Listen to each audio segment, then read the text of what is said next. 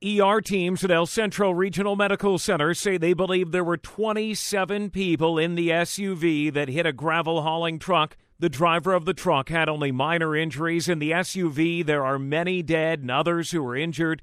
Judy Cruz is a director of the ER at El Centro Regional Medical Center. 14 were dead on the scene. Three of them were flown out from the scene. Seven patients transported to El Centro Regional Medical Center, where unfortunately one of those has died since arrival. Investigative teams are arriving on scene now. Alex Stone, ABC News, Los Angeles.